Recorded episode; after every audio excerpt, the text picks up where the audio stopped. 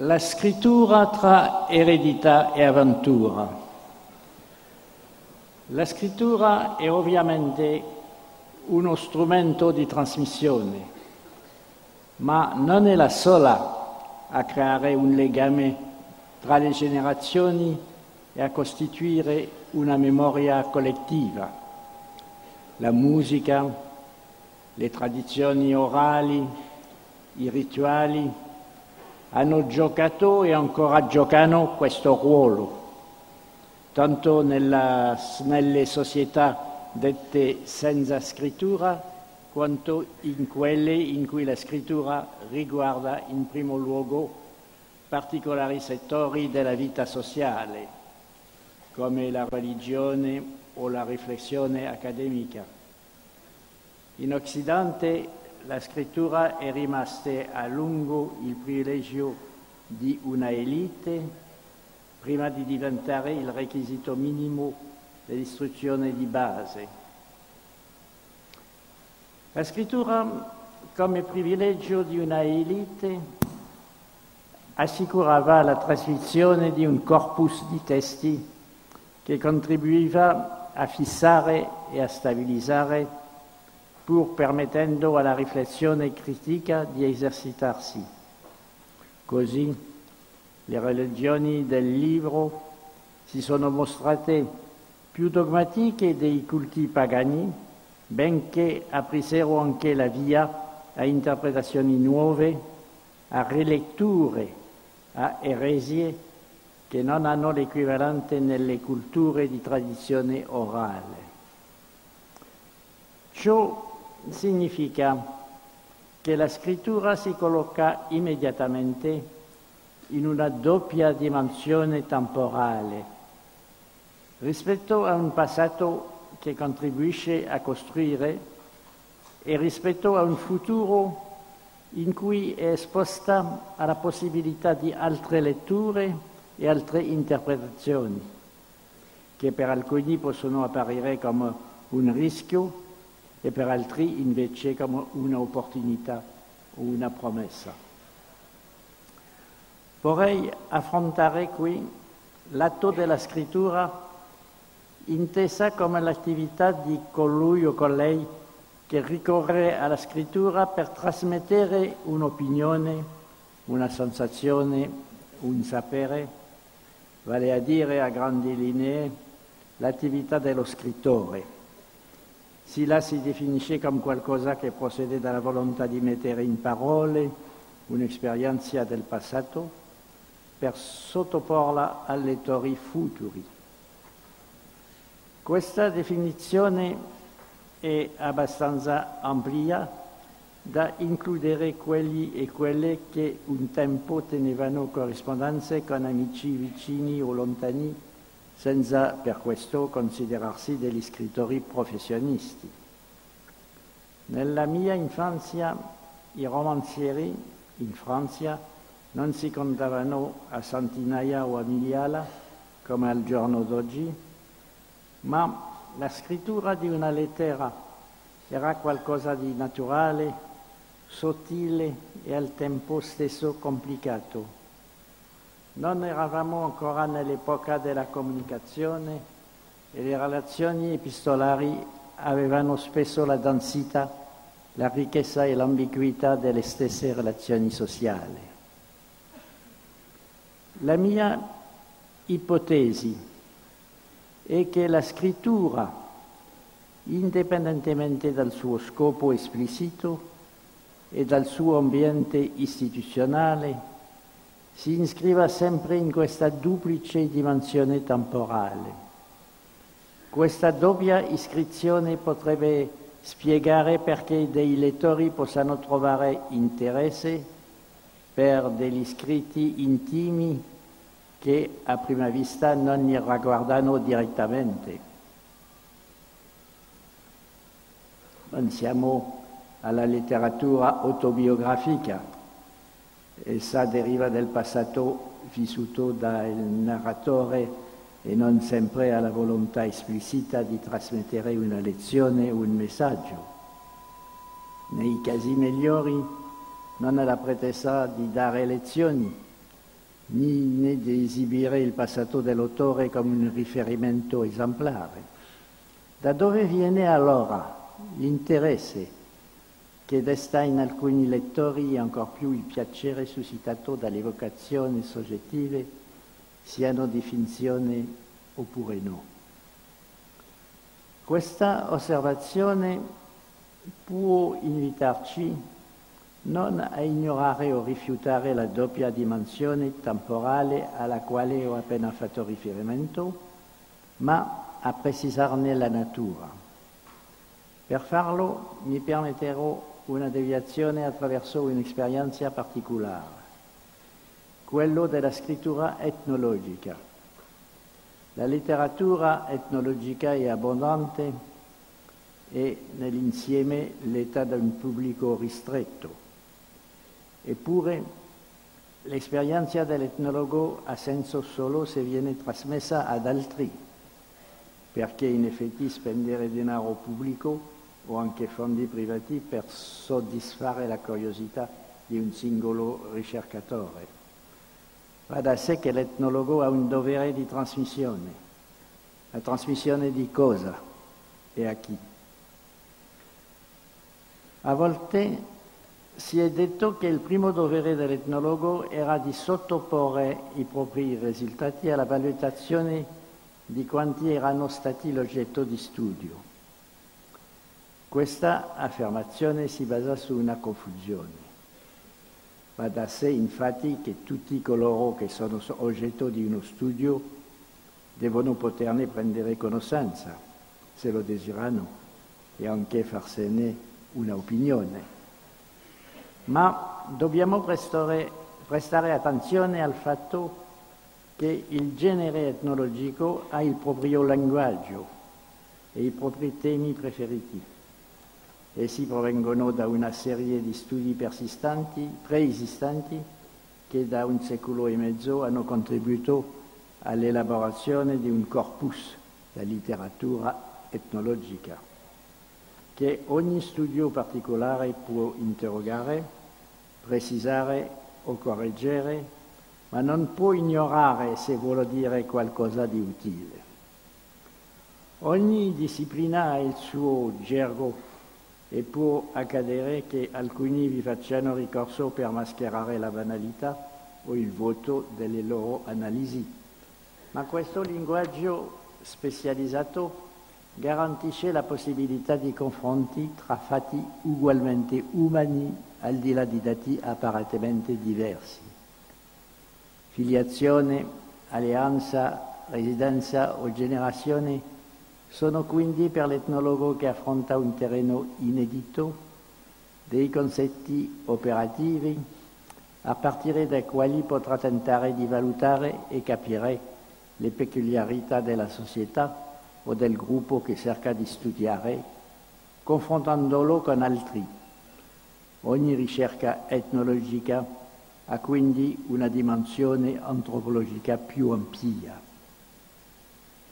In altri termini, qualsiasi etnologo professionista possiede una cultura tecnica che precede e informa le sue osservazioni. Egli mette i risultati delle sue personali osservazioni al servizio di una impresa più collettiva che a sua volta si assegna una conoscenza più fondamentale delle uomini in società. La dimensione del passato nella scrittura etnologica è simile dunque al di qua dell'esperienza sul campo all'acquisizione di una cultura e di un linguaggio che condizionano questa stessa esperienza. Dal lato del futuro e soprattutto la pertinenza tecnica di questa trascrizione ad essere coinvolta. Si potrebbe dunque rimproverare agli etnologhi di scrivere unicamente per gli etnologhi, e questo è vero per tutte le discipline che dispongono di un corpus e di un linguaggio specializzato. Sappiamo però, tuttavia, che alcune riflessioni da etnologo possono ottenere l'attenzione di un pubblico più vasto. Come la letteratura autobiografica non si riduce all'esibizione di una soggettività chiusa in se stessa, così la letteratura etnologica non si riduce alla riserva di una piccola cerchia disciplinare. Ed è su questo punto che dobbiamo tornare alle dimensioni temporali della scrittura.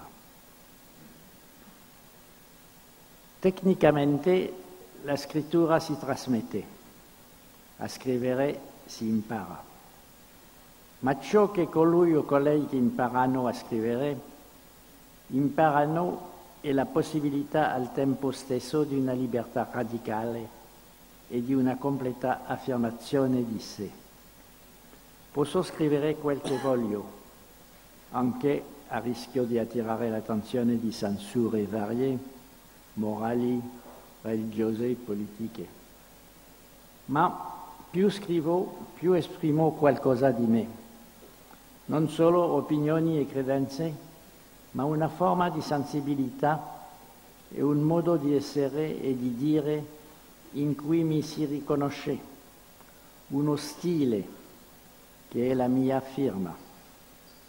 Nelle forme più compiute di scrittura si ritrova, gli intenditori ritrovano, l'identità di colui o di colei che scrive anche in opere non specificamente letterarie.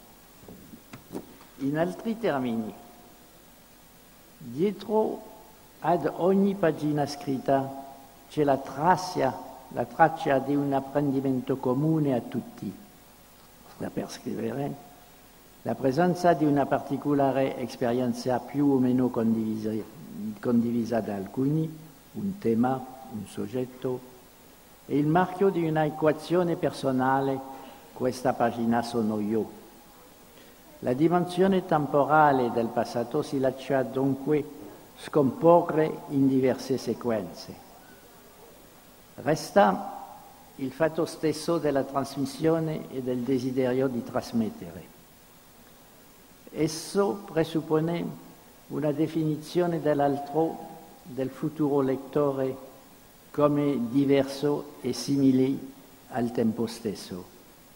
Ipocrite lecteur, mon semblable, mon frère, ipocrita lettore, mio simile, mio fratello, scrive Baudelaire, alla fine del poesia che avrei i fiori del male. Questa alterità e questa somiglianza sono la giustificazione e l'ambizione di ogni impresa letteraria.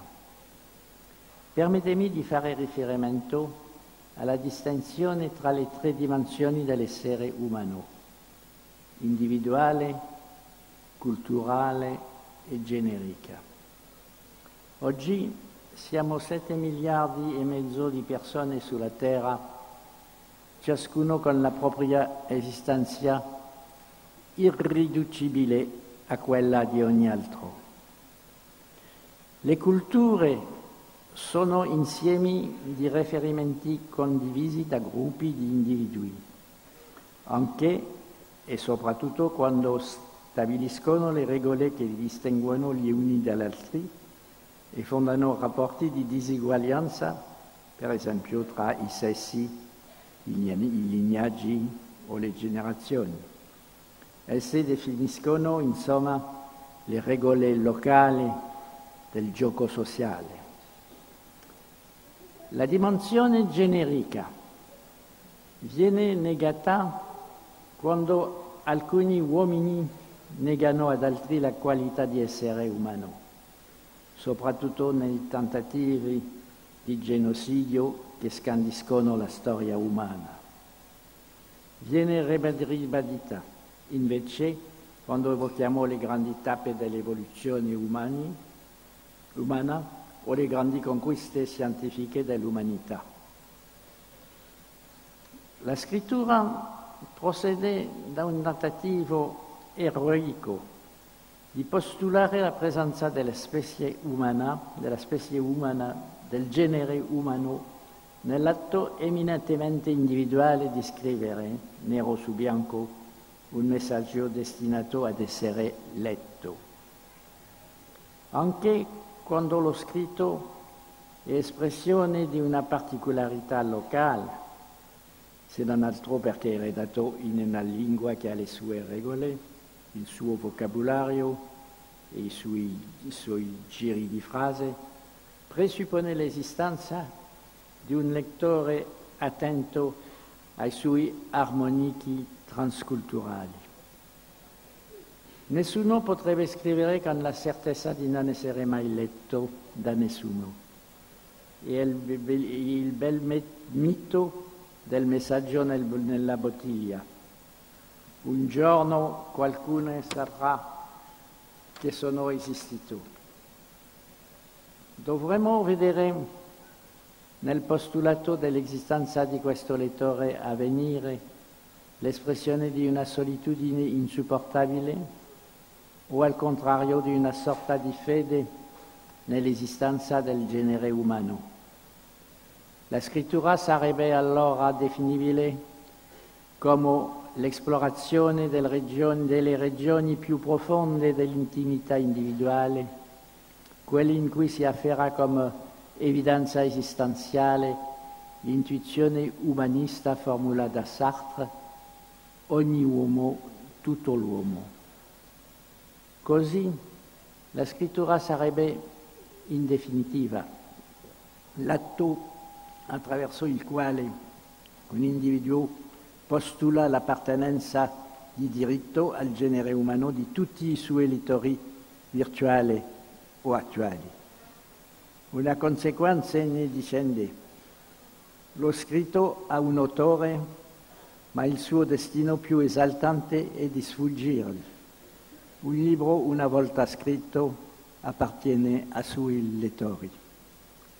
Forse la creazione letteraria, come la creazione artistica, ha in fin dei conti la finalità di manifestare la presenza dell'umanità in ogni individuo, finalità ideale e profetica che Baudelaire aveva espresso alla fine della sua poesia I fari car c'est vraiment, Seigneur, le meilleur témoignage que nous puissions donner de notre identité, que cet ardent sanglot qui roule dalle, j'en nage et vient mourir au bord de votre éternité. Perché è veramente, Signore, la migliore testimonianza che noi possiamo dare della nostra identità, questo ardente signioso che passa di era in era e viene a morire sull'orlo della vostra eternità. Grazie.